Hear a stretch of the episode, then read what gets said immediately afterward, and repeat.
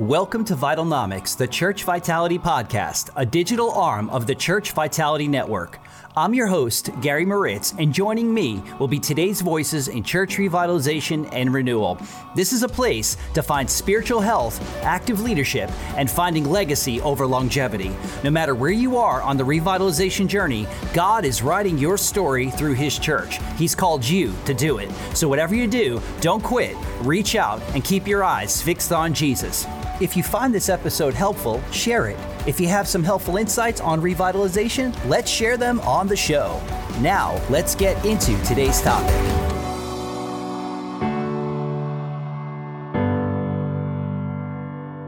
Blueberries, lobster, lakes, pine trees, popovers, and church revitalization. Sounds awesome, huh? Well, I'm talking about the beautiful land of Maine, and one of the things I love to do is talk with pastors who are turning churches around in New England, but particular in Maine. And it's about doing the hard things in the hard places so that Jesus gets the glory. I have with me today on Vitalnomics lead pastor Josh Presley from Lakeside Community Church in North Maine. What's going on, Josh? Yeah, we're living it up here in Maine, just waiting on summer to arrive. Yeah, I think I think summer for you last year was on Friday. I'm not sure. It yeah, it's usually it's usually we wait for it and then that day we get outside as quick as we can. That's right. wow, man. So I know a little bit about your story, how you kind of came up from Tennessee, where you spent a good portion of your life and you went to college in Wake Forest, which is pretty awesome. And so God called you up here. So why don't we talk about your story? Tell us, like, how did you wind up in Maine from beautiful Tennessee to beautiful Maine? How did that even happen? Yeah, it actually is kind of a crazy story. So, yes, born and raised East Tennessee, I went to two colleges there and then went to Southeastern Seminary in Wake Forest, North Carolina for uh, seminary. And on my second year there, day one, I met a girl and I asked her name. And then within three months, I asked her to marry me. and so we were married one year, one month later, got married. And then one month after we got married, a tragedy struck. Her mm. aunt up in northern Maine passed away. And so her aunt was like her second mom. And so when she passed away, she left behind three little girls, ages three, nine, and 11, and a husband. And so my wife just immediately kind of sensed a call to go serve them. And at first I was like, no, we're staying here. I'm finishing my degree. And then the Lord just moved pretty mightily. And so a couple months later, we moved to Northern Maine, a place that I had never seen or been to. right. Pretty crazy.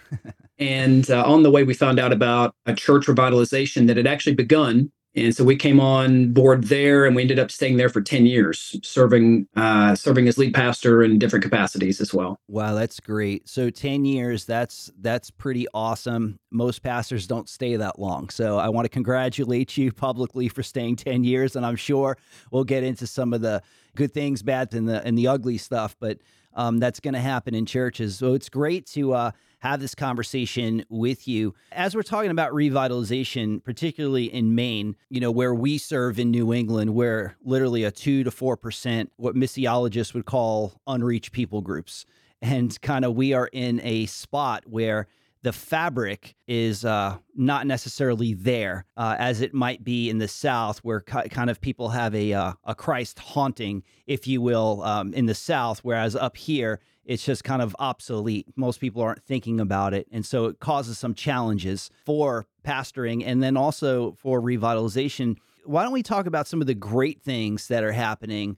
right now in your church in revitalization in the context of New England? Yeah, I, I, think what's been exciting, you know, the first 10 years up northern Maine, and then we've been here since October 2019. Uh, in our and this is our second revitalization in Maine. We've seen really a move of God, you know, because you you mentioned the, the lack of resources, the difference of southern context. It's it's hard everywhere, but here, especially, yeah. we lack resources. We've seen a move of God in a way because we've really depended on the power of prayer yeah gimmicks and all the things that you know I would have tried in previous that might have worked and we could have seen some results. Results don't come in our experience in Maine apart from the power of God because people culturally just aren't interested in being a part of something where where uh, their lives aren't changed. Yeah, that's that's one of the things I noticed about New Englanders in general. They're not impressed with degrees or, like you said, gimmicks. Uh, they just cut right to the chase. It's black and white. Tell me, you know, I'm going to see right through the truth. Like, give it to me raw as possible, authentic, organic.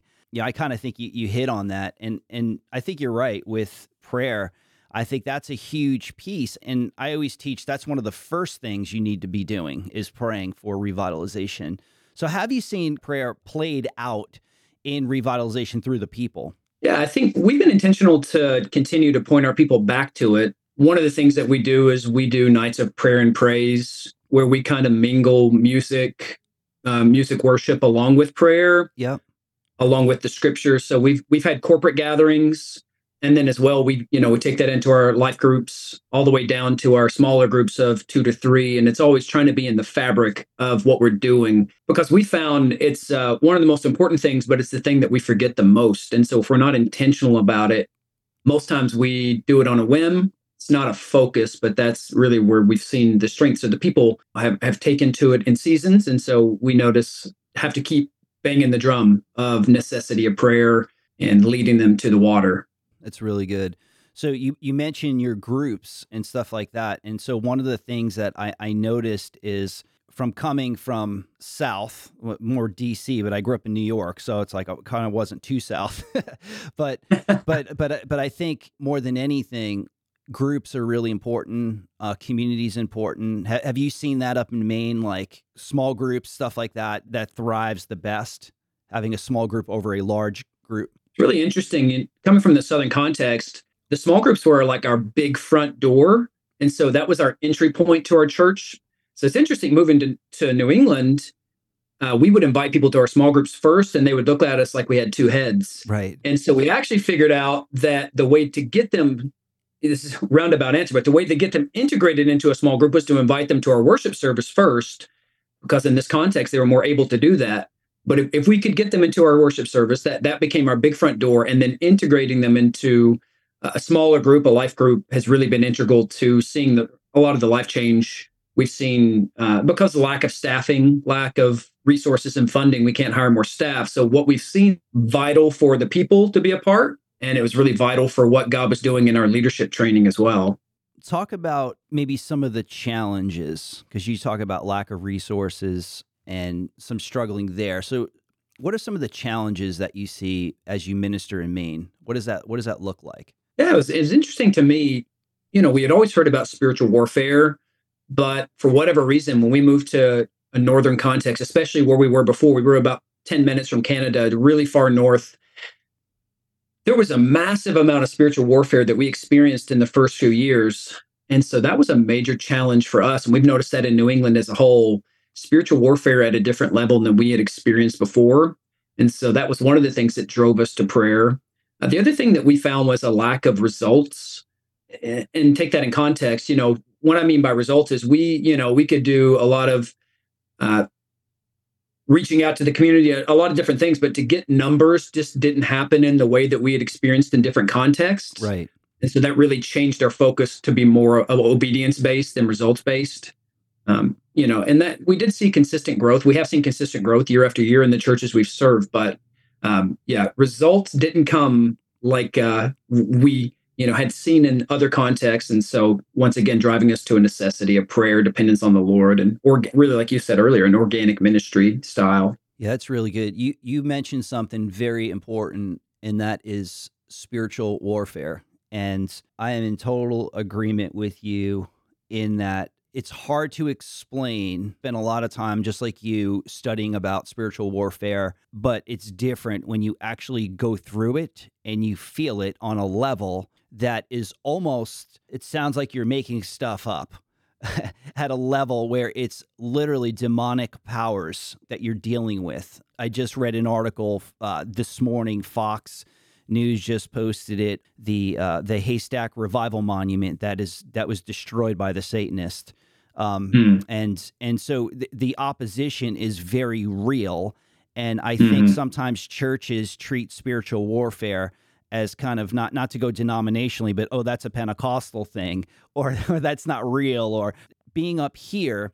I really believe it's dark territory. And and I think prayer, just like you said, is is huge because the challenge is it's not it's not even the stuff we can see; it's the unseen. And you know, a couple of years ago, I read this is kind of old school, going old school books here, but Frank Peretti, um, you know, reading some of his stuff, and I was like, yeah, I was like, I could see how that goes down here in deacons meetings and stuff. I of see deacons meetings. Hey, I, I, love, I love my deacons, man. They're awesome, but but church meetings and stuff, man, you could. Frank Peretti, man, I, I just I don't know how I didn't hear about him earlier, but I read that and I said, yeah, that's uh, very true. So spiritual warfare is huge, and I, I think for our listeners, I just want them to understand, like, like what what we deal with up here is not it's not for the light of heart, to say the least. That's been our experience. It, it's a different level, and I, I, couldn't agree more with what you said. Literally, uh, things that I hadn't experienced. I heard from missionaries their experiences and, in contexts like Haiti and different places yeah. where dark magic is very. Uh, but in New England, it's in Caribou. We had every year the pagan uh, pagan gathering that would happen in our community. We had a, a coven of witches that were very public and vocal, and so dark magic, witchcraft, the occult was very celebrated, and we saw the effects of that in a in a literal way, not just figurative, uh, literal right. demonic attack. Yep, and it's it's very real. Like I'm I'm not too far. The town next to me is Leominster. That's where they created the the Ouija board. Um, wow. So, so yeah. I'm like, so it's all around me. And then a couple of years ago during COVID, we had the leader, the, one of the leaders of the Satanic Church, uh, drive down and, with a group of people and protest our church. So it's like if you've never experienced that before, uh, it's very real, and and that's why I think, Josh, what you're saying is that's why prayer and, and groundedness in Jesus is so important and allow the Holy Spirit to push back darkness because we can't do it alone. Yeah, it's real. Absolutely. It's real stuff, yeah. man. So let's let's dive a little bit more into uh, revitalization in Maine.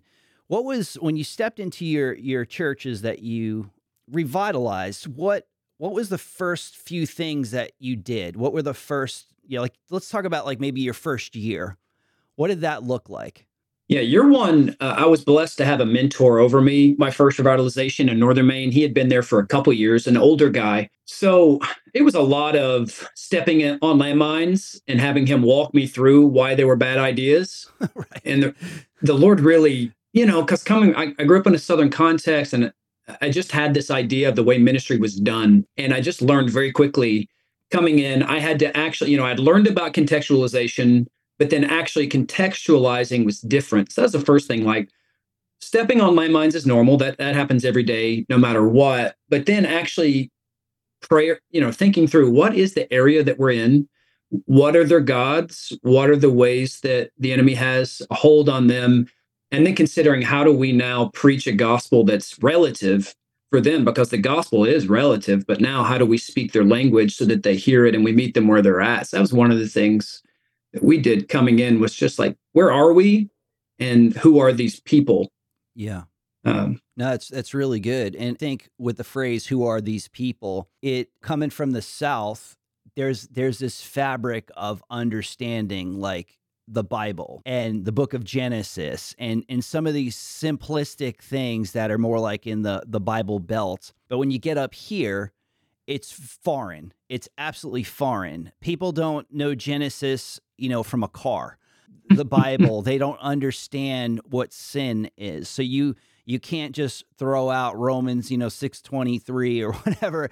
You, you just can't start quoting scripture. You actually have to explain what sin is. You ha- have to go back. It's like almost like um, the difference between Acts 2 and Acts 17, whereas Paul had he's speaking to a group of people who had no foundation. So he had to go back to the beginning and explain the unknown god to them. And i believe that's you know kind of our field that we're in is we're, we're explaining to people the unknown god because they don't know. This generation doesn't know who jesus is because they're not teaching it in the schools. They're not it's not prevalent. It's not allowed. And so you get a lot of pushback from towns and stuff when you try to even come across with that stuff. Maybe add to that a little bit. Talk, talk about that. Yeah so 100%. You know, we found that people in New England were where we are in Maine, they're very cordial, but they'll tell you pretty quickly what they think.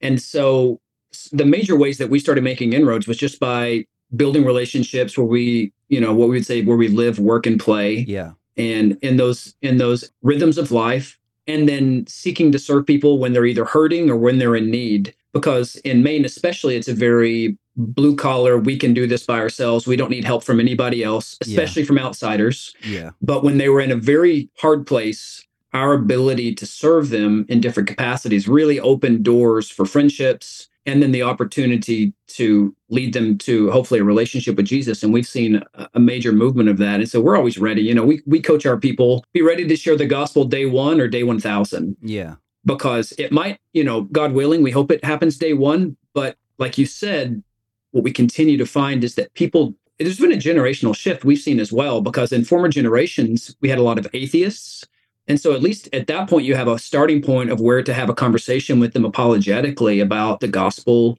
But most people today, uh, we've ran into so many people that are apathetic. They don't care. They yeah. have, they believe in nothing, and they're not. They don't even want to argue. They they just don't care what you think, and that's good for you. But they don't want to talk about mm. things of God or religion. And that's that's been a shift I've seen in the past, you know, 14 years that we've been in New England where the next generation, there's so many what has been called the nones They have no belief. Yeah.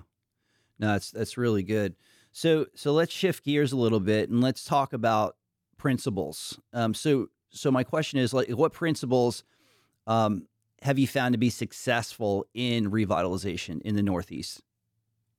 Yeah, I mean, we've hit it several times. Prayer, of course, is the first one, and uh, we've seen that happen on all avenues. The one I would highlight on that is leadership, because uh, finding other people uh, in our state that are interested in the things of God, and you know, one of our goals is to multiply, to plant churches, and to send people into uh, for for other revitalizations. Prayer has been integral for that. The next one I would say would be patience. Mm. Not trying to alliterate here, but there's no, three P's in it yeah. I'm thinking of. Yeah, patience is one because it's it's a patient work. It's it's it's not a sprint. It really has been more of a marathon for us mm-hmm. as we just day in and day out, we're just taking steps of faith and obedience, watching the Lord. You know, the goal for us, we've moved the goalposts. You know, it's not results, it's obedience to Christ. And so every day, you know, in the South, we used to say, you know, if only one person gets saved, it'll be worth it all. And you know, we've just changed that saying to if nobody gets saved and we're obedient to obedient to Christ, it's worth it all. Yeah. Because results are in his hands. Yeah. And uh, the last one I would say would be pace, because uh, I almost had a couple what would be called burnouts, just pushing too hard for too long. Mm-hmm. And so I've learned uh, the necessity of Sabbath. Yeah. I was I was sacrificing Sabbath, and I wasn't getting the rest and nutrition that I needed, and so my body started to shut down in ways that I uh, that I had to really step back and look at what does a marathon look like you know if you're going to run a marathon you're not going to i'm not going to wake up today and do it i'm going to plan i'm going to train I'm going to think of the principles. And so that is another thing that we've utilized to think through how do we do this for the long haul, not just a couple years. Yeah, no, that's good. And, and you hit on something I'm, I've been passionate about for years, and that's health. Because I've taught for years the mood of the leaders, the mood of the team, and if you're if you lose your health, you lose everything. Um, you can't yeah. pastor, you can't lead your family. like it's you know you're not good to anybody. But but talk about like let's talk about pace a little bit. So the concept of you know these guys that want to jump into revitalization and they think you know hey i got a degree i'm gonna you know i'm coming in there i'm gonna i'm gonna change the world because i think we've all had that that spirit in us at some point but is that reality i mean what what's really gonna happen when they step in yeah most most of the guys that i that i run into and, and i'm um, able to spend a lot of time with people who are driven do see success but somewhere along the way most of the people that i found they hit a wall and that's kind of like a wake up call. But yeah, I mean, I hit the ground running a thousand miles per hour. I was going seven days a week because of the the context we were in up north. I was, uh, you know, covocational, tra- whatever you want to say, bivocational. Yeah. And so I worked part time. Yeah. Or at, at first, I worked full time at a bank and at a church, and so I was going seven days a week. And after about a year and a half of that, I just hit a wall. And so what I generally find, you try to warn them, and they tried to warn me, but sometimes the only way to find a hole is to step in it. And so I, I, have seen that happen again and again. You know, from that, it's just like what I've seen to be successful is having brothers beside them and beside me, coaching me. All right, you found out what this feels like, and then then helping me think through what happened along the way. Well, I did this. I didn't have a Sabbath, which for me, Sabbath is I turn my phone off and I and I every time I think about something about the church, I try to you know focus on my relationship with the Lord or my family uh, for at least a 24 hour period. So yeah, I, th- I think most guys I've seen they hit it hard uh, if they're driven, which is going to lead them to success. Drivenness for sure, you have to have it, but then you've got to learn from hitting that wall and then what it looks like, and then thinking through the principles that brought you there. Because from my experience, it wasn't two big things that led me to burnout it was a thousand small things that I was doing that I didn't need to be doing. Yeah, no, that's good. Yeah, a couple of years ago, I when you step into a revitalization, there's just so much to do, right? because you see the opportunities, you, you're like, wow, we can do this, we can do that, and you wind up saying yes to everything. Whenever you say yes to something, you say no to something that's probably more important. And, and so, what I strive for, for me personally, is that every July, I literally take the entire month off to rest, to shut down. I leave where I'm at, leave my context, and I just go away and I just, it's just me and God, literally. Hmm. Um, you know, my wife is amazing, and and she says, you know, you you need to do this, and so I'll usually go visit family and just kind of be that uncle, um, you know, barbecuing, taking care of like whoever, just being around family, because I think as pastors we can get so consumed with the church that we forget about everybody else. And so I think the resting thing is huge. And you mentioned Sabbath, which is, I used to call people a Sabbath violator uh, because, you know, and I was one of those too, where I wouldn't take off. But, you know, on Fridays and Saturdays, you know, I built in Sabbath in our church. So we function from Sunday to Thursday. Hmm. Do not do anything. Um, our staff knows Friday is a, a campus Sabbath where we just let people be with their families, take care of their doctor's appointments, all that stuff. Saturday, if there's nothing going on, they don't need to be here. And then Sunday's a work day. Sunday's a normal work day, but it's it's to be with the people. And then Monday from Monday to Thursday is the grind. But I want people to rest because if you don't rest, you get stressed. When you're stressed, you're not good to anybody. So, but I applaud you for for that. And and that's something I think our our listeners need to hear is this concept to slow down well, hats off to you as well, because I think you're 100% dead on. If the leader, the leadership doesn't lead into it, whatever pace we set, people will try to follow. So you leading the way on setting a precedent of rest and Sabbath is, I think that's going to pay dividends for years to come. So yeah, that's that's a great idea. Yeah, and you know, as we you know start kind of winding down here, let's let's kind of shift into. And we talked about them a little bit, but let's talk about the pitfalls. So kind of talked about that new pastor coming into revitalization. If you could sit down with young Josh and say, "Bro, I need to talk to you," what what would you what would you say to yourself? Yeah, that's a great one. I, I mean, I think the normal one that I think most of us know is slow and steady wins the race, like we've said. Yeah. I, I, what would I tell myself? I, I, would tell myself to just be open to what the Lord wants to do mm-hmm. because I had this preset idea of what it would look like or what it would feel like. And I would probably try to coach myself to just try to clear my docket of what my agenda was for what the Lord was going to do and actually ask him what he wanted to do and be ready for that and just give him a blank check and allow him to do that. Because honestly, when I got to Northern Maine, we committed to come for one year. We were supposed to serve that family for one year, and we were supposed to serve in that church in the area of discipleship, college ministry, and music for one year. And God radically changed that. Mm. And at the time, uh, I was kind of struggling because I wanted to go back south and finish my degree, which I ended up finishing distance. But yeah, God radically changed it. And I'm so thankful that He did because I felt like uh, that was like a wilderness for me, like Moses. God really stripped away so many of the things that I thought that I needed in life and replaced them with more of necessity of Jesus. So yeah, I would coach myself to set aside the ideals that you have and let the Lord fill those in as you go forward because it's going to, the journey is going to be so much better and exciting if you let the Lord lead the way versus if you're leading the way of what your agenda is for Jesus instead of what his agenda is for your life and his church. Yeah, that's that's good, man. And I think when you're younger, you have this zeal and there's tons of zeal. And God never builds our life off zeal, he builds our life off faith. And so when our zeal disappears, our faith is left, and He puts us through those those challenging times. And and I think a lot of lot of driven guys, you know, there, there's that those high D personalities that that want to dr- you know drive and grind all the time. But I think at the end of the day, when we look back, I always ask myself a question, Gary, when you're 80 years old, and you're not pastoring anymore and you're in your recliner chair with your little notebook or whatever eating, eating cereal or maybe somebody's feeding you cereal. I don't know but i said when i said when you're at that point you know are you gonna are you gonna care about what you care about now? Uh, what's the end game? And so i've learned to kind of pull back and relax and just say you know what lord? Um, whatever you allow me to do that's great but i'm not gonna pursue it. I'm not gonna pursue for my own self gain or pursue for because there's maybe pride in me that I want to be the guy or be known or something like that. I just kind of sit back and I let God bring the opportunities to me. And and I, I think through that, God has blessed uh, tremendously. There was a, a guy that a pastor, I won't, I won't say his name because I might get some pushback, but anyway, he, he said something profound. I don't agree with his theology, but definitely profound. He says, I don't need to hold everything.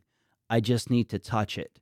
And he was talking from a perspective of I don't need to have everything in my control. I just need to know what's going on so I can pray about it and pray for you.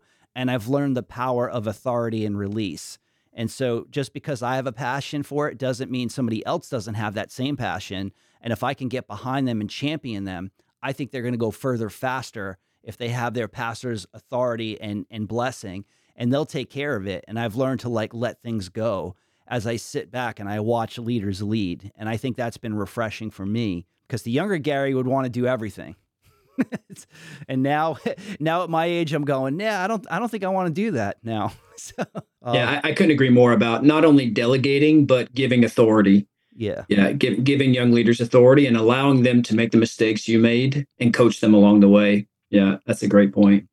So, so what what else would you say to a a, a new pastor? Because there's a lot, kind kind of what I do in the academic world. There's a lot. There's a rise of people going for revitalization degrees. Uh, people want to pursue that because we're seeing such a high attrition rate across America, and so there's going to be a lot of empty buildings. And the issues we're having now is we don't have enough pastors to fill those buildings that are remaining empty. There's a leadership void. And so, what would you say to that new pastor that may be going for their degree in revitalization? Not that you need a degree to get revitalization, but what would you say to that pastor that has all that zeal, all that, hey, I'm going to do this? What would you say to them? I mean, one of the things I would tell them that I've seen great success is I prayed that God would put older, more mature, godly men in my path. And so I've had mentors and still have mentors today. You know, there's only there's some things that you can only know when you know. Yeah. And so I've got I've got a few guys that are older than me and wiser than me that I can call and I know they're going to give me godly counsel or they're going to tell me the truth.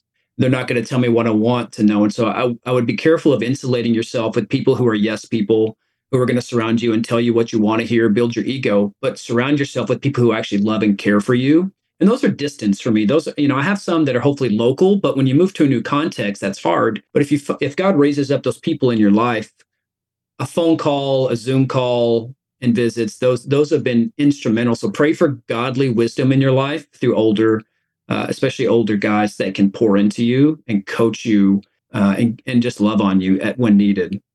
Man, that's so good, Josh. It's been great just sitting down talking with you. I want pe- people going to get in touch with you. I'll have I'll have your stuff in in the show notes there. But man, thank you for just sharing your heart, uh, what God's doing in Maine especially at Lakeside Community Church.